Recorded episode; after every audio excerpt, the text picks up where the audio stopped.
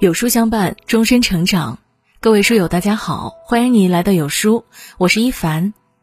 今天为大家分享的是，我忘了女儿才七岁，一位妈妈的深夜忏悔，看哭无数人。一起来听。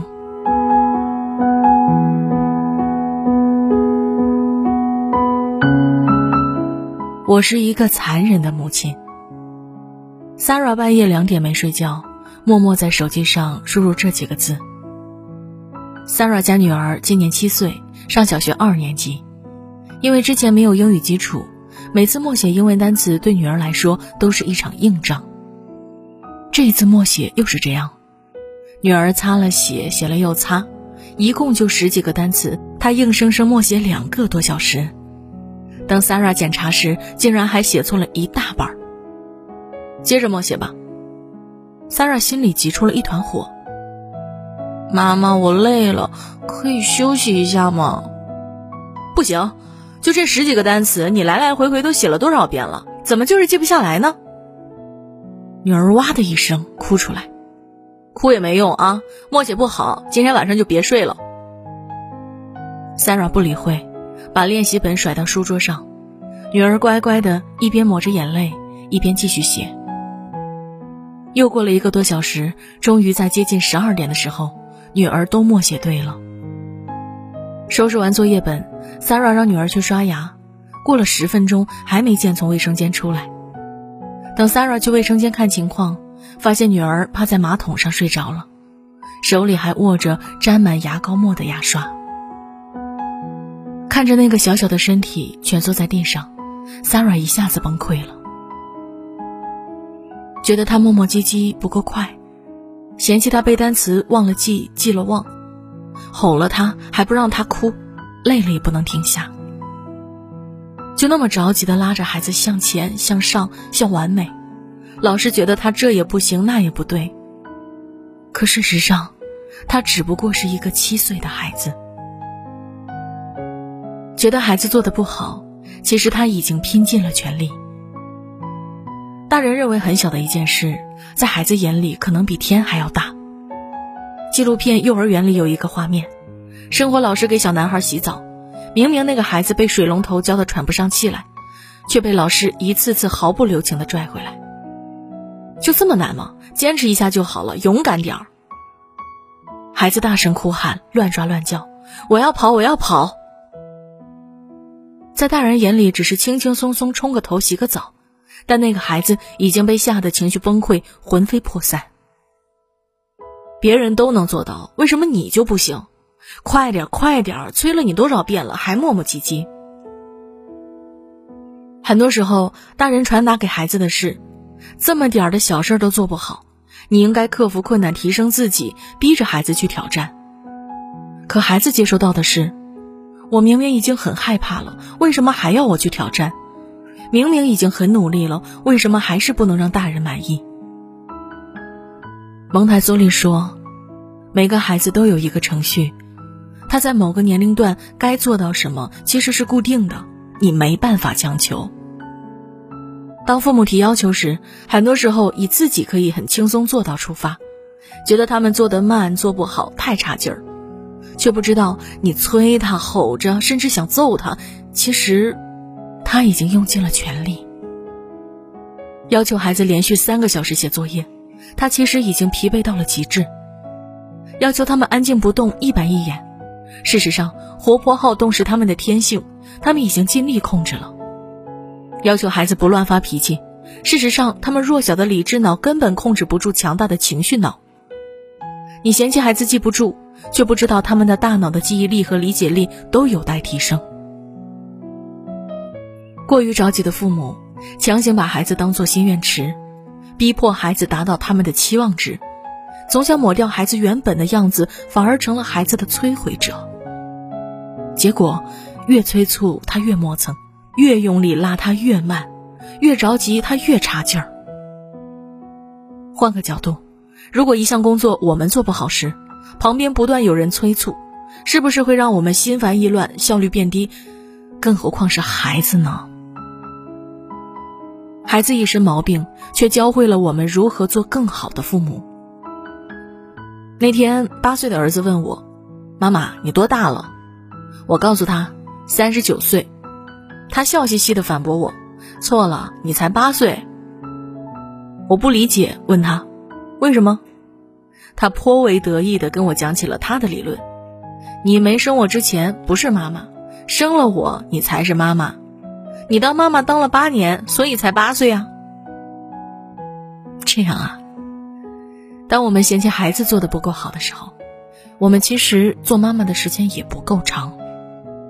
第一次当妈妈都是摸着石头过河，而孩子就是那河里的石头，而且每一块石头长得还不一样，每一天的河流也是新的。那个孩子天然的认为父母说的一切都是对的，父母情绪控制能力更强，他们能摆平一切事儿，遇到了大风浪也能泰山崩于前而岿然不动。但事实上，父母与孩子同龄，当遇上难题，父母的迷茫甚至比孩子更深。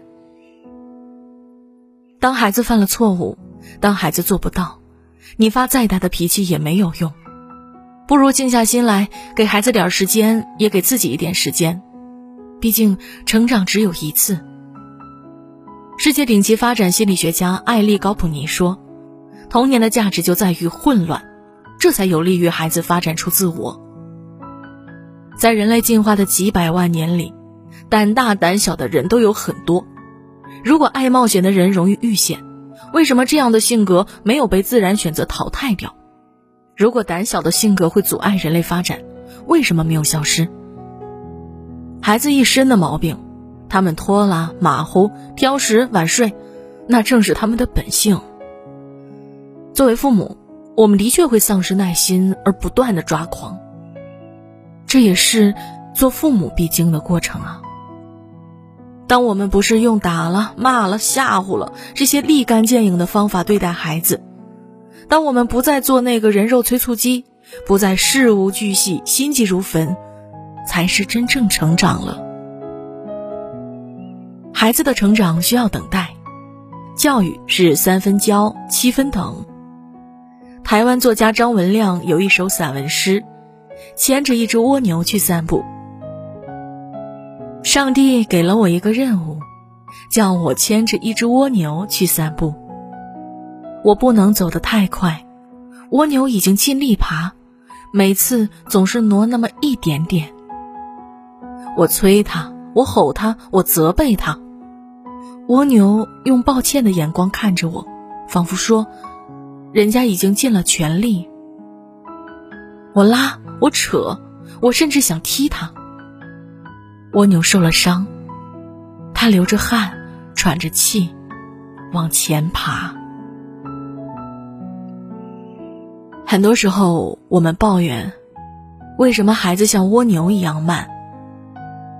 事实上，当你把孩子当蜗牛养，反而会更轻松，你就不再只盯着孩子身上的缺点。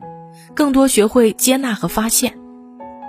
那本著名的《窗边的小豆豆》里，一次小豆豆把钱包掉到了厕所里，他拿来掏粪的工具，自己费力的一点点捞自己的钱包。这个时候，小林校长路过，他没有吭声，只是默默的走过去。当小豆豆掏出一堆粪便时，校长才过来问他：“找没找到？”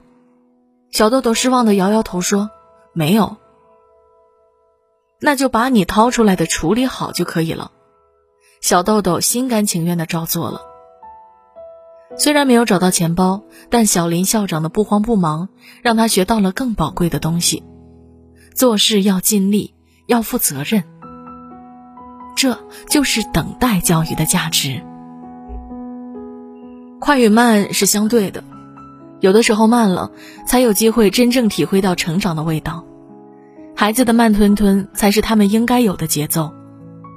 他们需要在慢中观察事物形状结构，他们需要在慢中感受自己情绪的变化，他们需要在慢中练习新的本领。孩子不是原材料，可以按照我们的想法、品味、技术捏成我们理想中的样子。基因决定了他们要像植物那样生根发芽。开花，结果。替代他们的感受与成长，甚至给予让他们跨过那些必经之路，不但帮不上他们，还可能给他们增加阻力。最终，我们还要等待孩子自己的花期。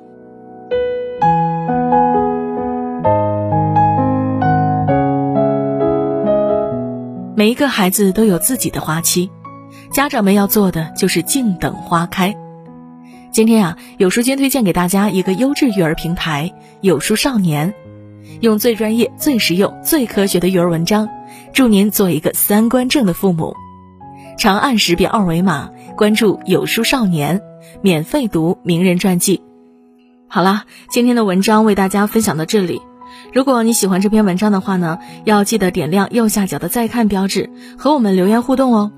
另外，长按扫描文末二维码，在有书公众号菜单免费领取五十二本好书，每天都有主播读给你听，或者下载有书 App，海量必读好书免费畅听，还会有空降大咖免费直播，更多精品内容等您随心挑选哦。